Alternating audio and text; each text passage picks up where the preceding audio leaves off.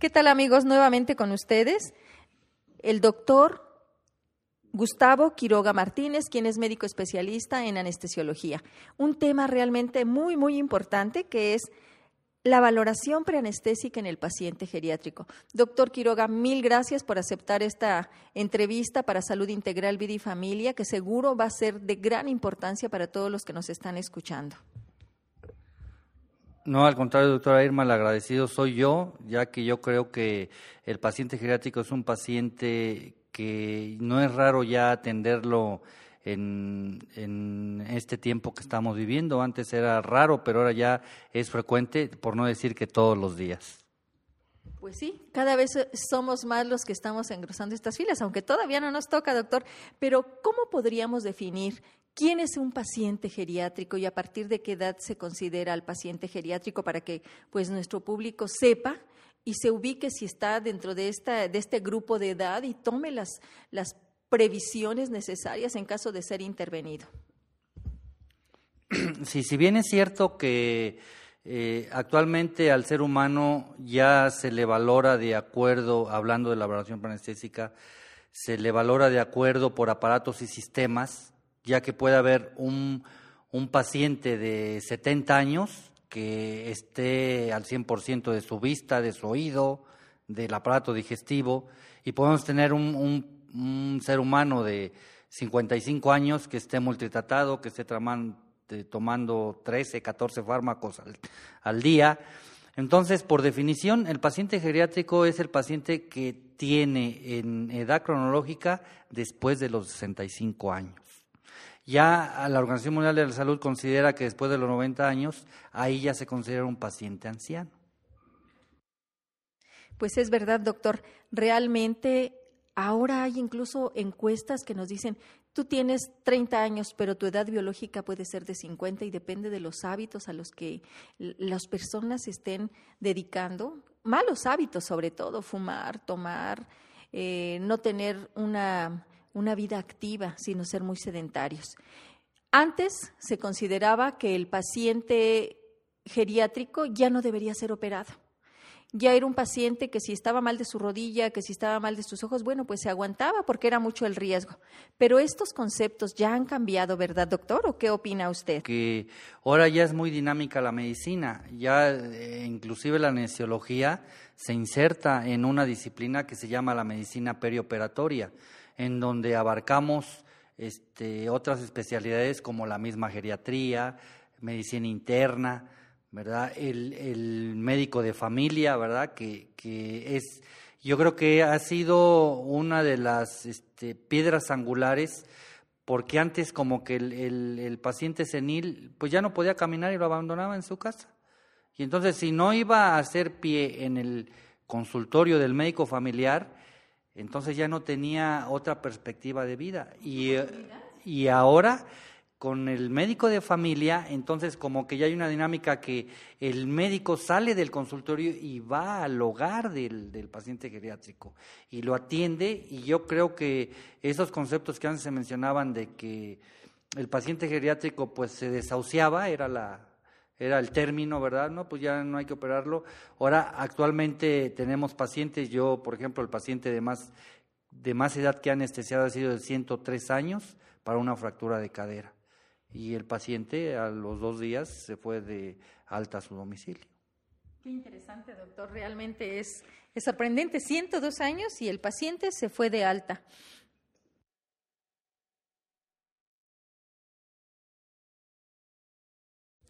Doctor Quiroga, ¿por qué es necesaria la valoración preanestésica del paciente geriátrico que va a ser intervenido de cualquier tipo de cirugía?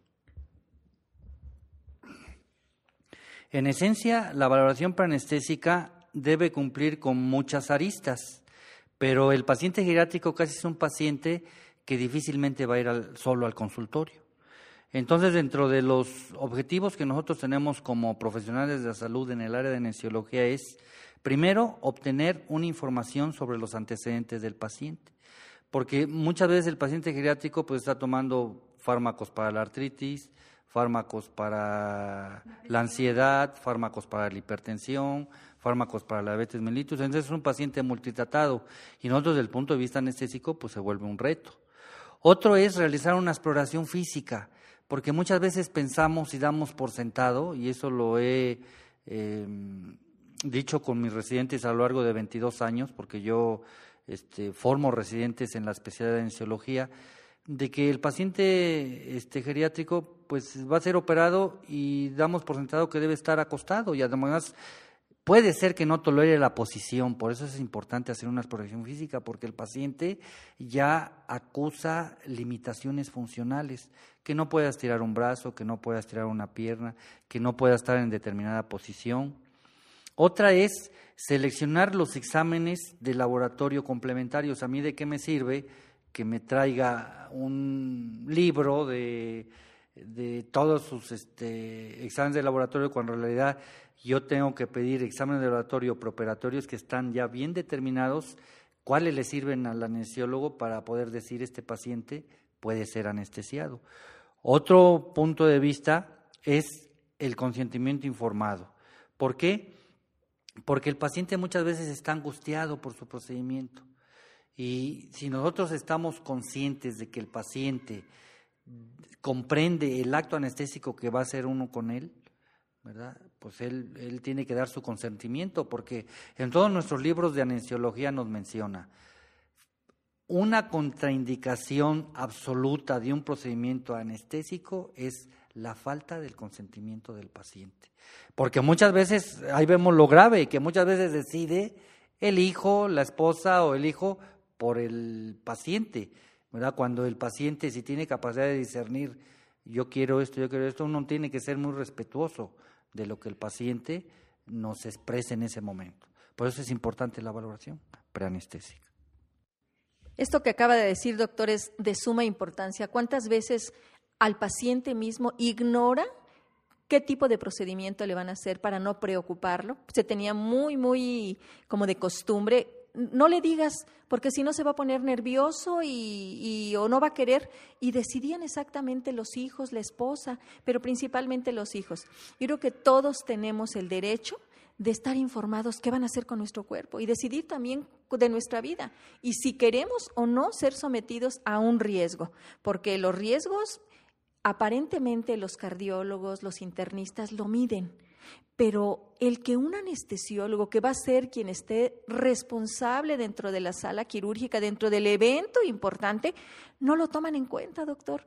Yo me he dado cuenta que, que la valoración eh, la hace la preoperatoria estos especialistas y del anestesiólogo poco se sabe. O no sé si yo ya esté con otro, estos conceptos, pero yo poco escucho este interés que usted siempre nos ha manifestado a nosotros, doctor.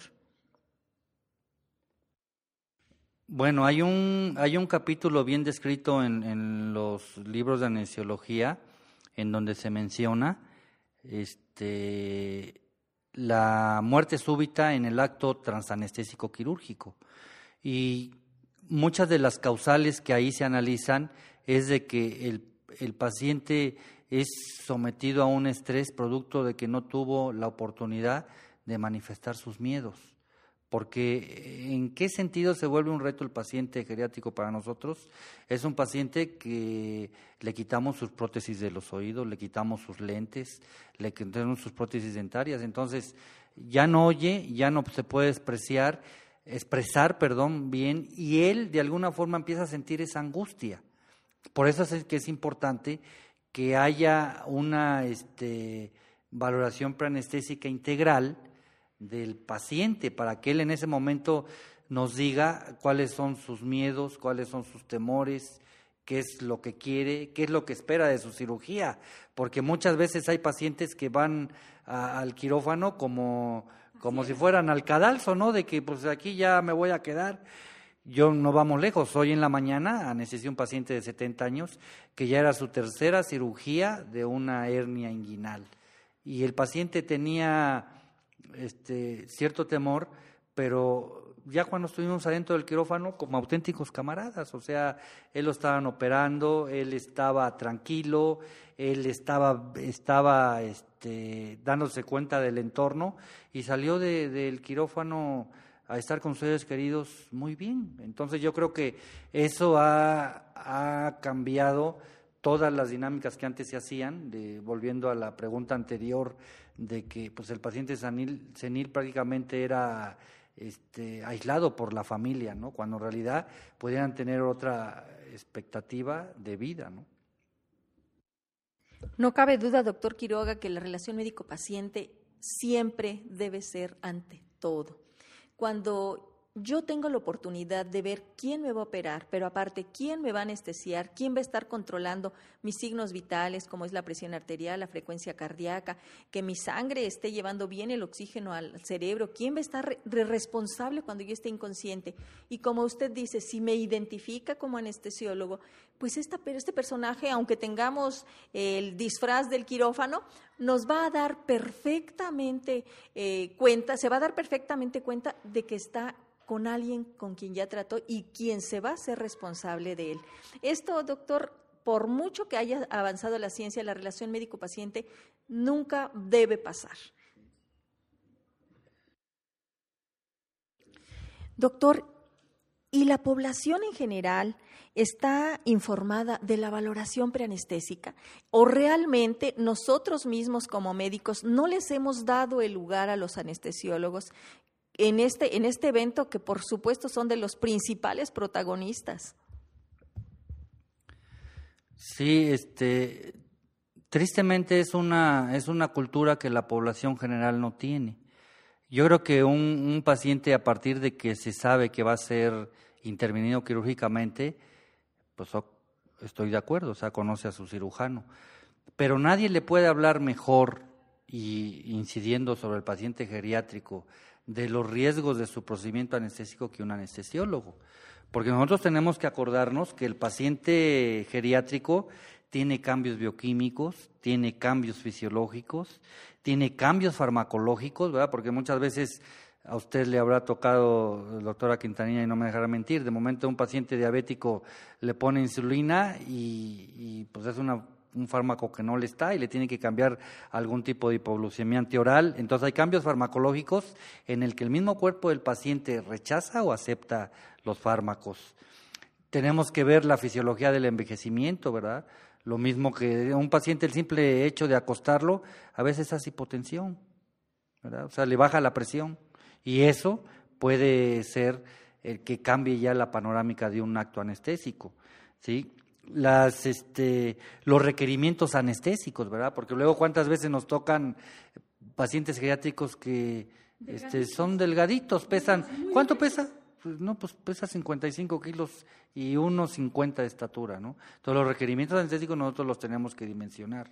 Como usted bien lo mencionaba, la relación médico-paciente es importante y por eso yo incido y hago un exhorto a que todas las este, especialidades Este, incentiven a la población en general de que si un paciente se sabe que va a ser operado, tiene que ser valorado también por el médico anestesiólogo, porque finalmente nosotros iniciamos el procedimiento.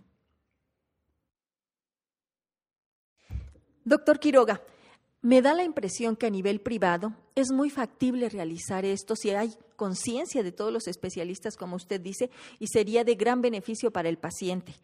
Sobre todo, pues es el más importante. Pero, ¿y a nivel institucional? ¿Qué hacer con las instituciones en las que la saturación de población, el médico anestesiólogo llega y bueno, pues te toca esta sala? ¿Qué habría que hacerse? ¿Qué propuesta habría que, que, que dar? Sí, esto es obviamente este, que tiene que ser este, a nivel directivo, ¿verdad? Porque nosotros en el medio privado tenemos la oportunidad de, de discernir, y a lo mejor voy a utilizar una palabra, pero muchas veces el, el, el, la valoración preanestésica va, in, va inserta, no, va inserta, va incluida en la valoración del cardiólogo, como que como que nuestro lugar como anestesiólogo no está bien cimentado ahí, ¿verdad? Entonces, tenemos que entender el hecho de que, de que el cardiólogo ponga, ponga este corazón suficiente, riesgo Goldman uno de dos. Yo eso lo conozco, ¿verdad? Pero él está valorando un solo una partecita del cuerpo humano, está se está ubicando en un electrocardiograma, se está ubicando en un corazón, pero yo lo veo integral, ¿verdad? Yo tengo que saber desde si mi paciente este, tiene una base alérgica, si va a tolerar una posición, si tiene antecedentes anestésicos, si ha tenido complicaciones anestésicas. Por eso es que es, que es tan importante que la valoración preanestésica la haga un anestesiólogo. Y lo que sucede en el medio institucional es que es usurpación de la función, porque dicen, a ver, ah, mándate al de terapia intensiva que valore este paciente. Y con esa valoración quiere que uno haga el procedimiento. Entonces, ¿qué es lo que hace uno? Que a nivel institucional, pues asienta uno en la nota de que debe ser valorado el paciente por un anestesiólogo, porque yo no podría dimensionar, tendría una idea de dimensionar los riesgos que hay, por ejemplo, un paciente que está internado en terapia intensiva por infarto agudo del miocardio, pero al revés, el médico que está en la terapia intensiva no puede mencionar los riesgos anestésicos porque no tiene contacto con los fármacos anestésicos como nosotros. Entonces yo, eh, la, yo la, la, la propuesta y la, la, y la petición que yo hago es que la valoración preanestésica debe estar dentro de las actividades que se deben hacer en las en, en las instituciones. En, en el sector este privado, de alguna forma como que podemos decir, porque uno cuando ya habla como autoridad, entonces hasta el mismo familiar del paciente, el paciente dice, no, pues sí, el anestesiólogo tiene razón.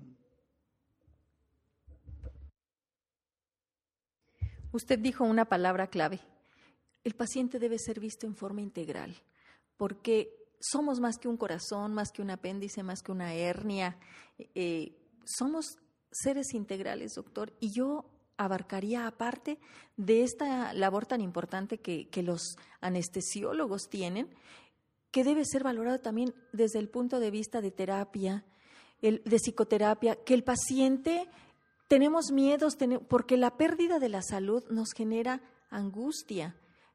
Entonces, qué importante es que el paciente sea atendido también desde esta rama. ¿Cómo te sientes? ¿Qué te pasa? No nada más de tu cuerpo, si te duele o no, sino también en tus emociones. Esta, esta parte que usted dijo a mí me parece fundamental, la valoración integral del paciente, nos toca a todos los médicos, independientemente de la especialidad que tengamos, que veamos al paciente no como un órgano, sino como un todo.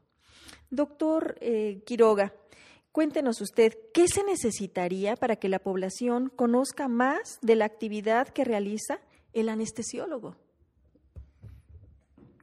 Pues aquí sobre todo, nosotros aquí en, en, en el Estado y a nivel de la República estamos este, conformados como organización. Aquí en, en Querétaro está el Colegio de Anestesiología del Estado de Querétaro, este, en donde pues hemos sido este, parte este, fundamental. Yo creo que una de las cosas es de que pues hacer un tipo de, follate, de folletería, que el este el público se acerque a, a los anestesiólogos, porque aquí en, en el Estado somos este no menos de, yo seremos alrededor de doscientos cincuenta, doscientos sesenta anestesiólogos en todo el Estado, ¿verdad? Entonces, que la población en general se acerque al anestesiólogo, ¿verdad? Que tenga la, es un especialista como cualquier otro especialista, ¿verdad?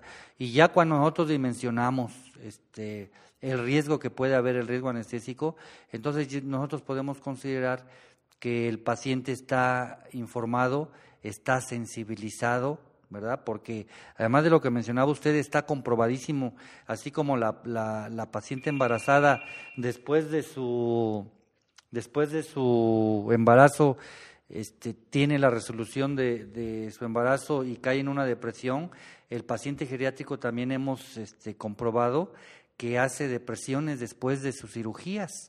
Por eso es que debe ser tratado integralmente por psicología, por su médico de familia, por su médico familiar, su médico tratante de sus patologías agregadas. Ese es este eh, es todo un reto el paciente geriátrico, ¿no? Y obviamente que ahora que a nosotros nos tocó ahora estar aquí hablando de la anestesiología, pues es dentro de las partes dentro de las aristas que son fundamentales, ¿verdad? Entonces yo exhortaría a la población en general pues, que se acerque a nosotros. Yo tengo mi consultorio, hay muchos compañeros que también tienen su consultorio, que se les puede consultar, porque además nosotros también somos como interconsultantes para un, un paciente, aunque su cirugía no sea de un día para otro. Los de urgencia pues no tienen vuelta de hoja, ¿no? Pero un paciente que puede planificar su cirugía, nosotros pueden, podemos ser interconsultantes, aunque nosotros no seamos el anestesiólogo que va a estar en su procedimiento. Doctor Quiroga, realmente eh, cada que usted está hablando me vienen muchas ideas y creo que es importante que sepan que así como el, el paciente elige a su cirujano, también tenga la opción de elegir a su anestesiólogo. Habitualmente sabemos que el, el cirujano pues elige qué anestesiólogo lo va, lo va a auxiliar, que es muy, muy importante dentro del procedimiento tener un anestesiólogo conocido, eh, responsable, ético, pero también que la población sepa que los anestesiólogos también tienen una especialidad y todo un, un procedimiento de preparación que los avala como todos unos profesionales. Y qué mejor que acudieran al colegio médico para que a través del, del colegio de anestesiólogos sepan qué médicos están certificados, recertificados, qué tipo de, de médico es el que está realmente eh, demostrando a través del colegio médico que tiene esa especialidad. Yo creo que sí, es un cambio en, en la cultura y ver nuestra vida y nuestra salud y nuestro derecho de acudir y ver, yo quiero a este anestesiólogo, ¿sí? No podemos imponerlo, pero sí es importante que vayamos tomando en cuenta que los anestesiólogos también eh, son especialistas y también podemos elegirlo, situación que no se da. Creo que son de, las, de los especialistas menos conocidos, como siempre están metidos en quirófano, es, es poco conocido el anestesiólogo, pero es para la vida del paciente dentro de un evento quirúrgico muy, muy importante, doctor. Fíjese, eh, doctora Irma, que ahora quisiera comentarle dos aspectos en ese sentido. Convendría que la población en general, este, de una vez por todas, supiera cuál es este, el devenir de nosotros a partir de que este, somos muchachitos que iniciamos como cualquier especialidad. Hacemos cuatro años de la carrera de medicina, en algunas facultades son cinco.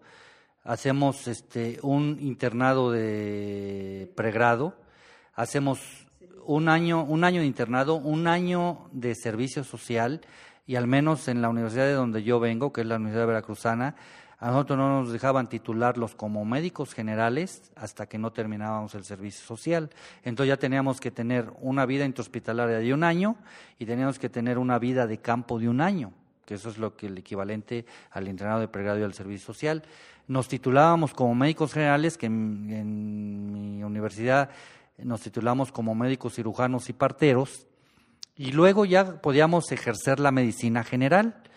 Para hacer una especialidad tenemos que, en aquel entonces, eh, mil novecientos ochenta y seis, yo presenté un examen para selección de residencias médicas. Anestesiología nos inscribimos ocho mil médicos y solo aprobamos doscientos sesenta. Entonces era una élite, este, pues este muy… Sigue siendo, sigue siendo, porque cada día… Entonces ya hacemos tres años de la especialidad y entonces, pero para poder hacer la especialidad, ojo, tenemos que estar titulados como médicos generales. Entonces ya las diferentes especialidades, pues hasta… neuropsiquiatría, neo, neurocirugía, que se van a siete, ocho años la especialidad, pero en anestesiología son tres años y si quiere hacer una de las subespecialidades que tenemos, clínica del dolor, terapia respiratoria, anestesia pediátrica, este, esas este, subespecialidades tienen de uno a dos años. Entonces son, este, sumando. sumando, pues son este, casi doce, trece años de estar estudiando la medicina para poder ser anestesiólogo. Al igual como el que decide estudiar neumología, este, ginecología, la misma este, medicina familiar, ¿verdad? Entonces, este, eso es lo que es este, importante en cuanto a lo que nosotros hacemos de estudios en nuestra este, especialidad. Toda una vida entregada al estudio del, del cuerpo humano, doctor. Realmente siempre pues uno está enamorado de esta, de esta profesión y creo que, que es muy noble y muy sacrificada, porque sí se sacrifican muchas cosas. Sin embargo, pues cuando es la pasión de uno, esto pues lo disfruta y lo vive. Doctor eh, Quiroga, finalmente, cuéntenos, ¿en dónde lo pueden consultar a usted? ¿En dónde está trabajando a nivel privado?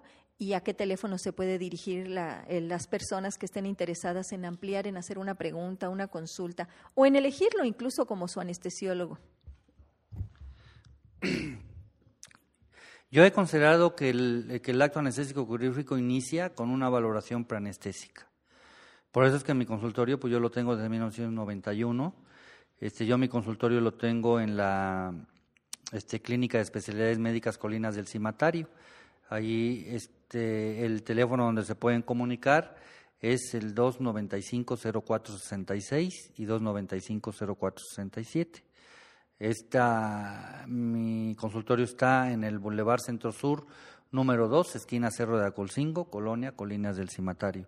A mí me va a dar mucho gusto consultarlos y atenderlos, ¿verdad? Y no necesariamente tiene que ser el paciente geriátrico, hoy porque era un tópico que yo creo que este, se tocan todas las especialidades, ¿verdad? Porque ya, ¿y cuántos años tiene el paciente? No, pues tiene noventa, ¿y cuántos? noventa y cinco, entonces ya no es raro que un paciente de la octava, novena década de la vida sea sometido a un acto anestésico quirúrgico. Pues muchas gracias, doctora Irma. Pues al contrario, amigos, el día de hoy, doctor, agradezco el que nos haya compartido un poquito de su gran experiencia, pero sobre todo, doctor, de esa calidez, de, esa, de ese don de gente que tiene para brindar siempre a los amigos, que me considero y me honro con su amistad, pero además, doctor, la preocupación constante por ayudar al paciente, porque seguimos siendo idealistas y seguimos viendo la oportunidad de una vida digna que se tenga desde que se nace hasta que se muere. Muchísimas gracias, doctor Quiroga, por esta oportunidad. Al contrario, doctor Irma Quintanilla, pues las veces que usted requiera de, de una consulta, de un consejo, yo estoy aquí para servirle con mucho cariño. Gracias.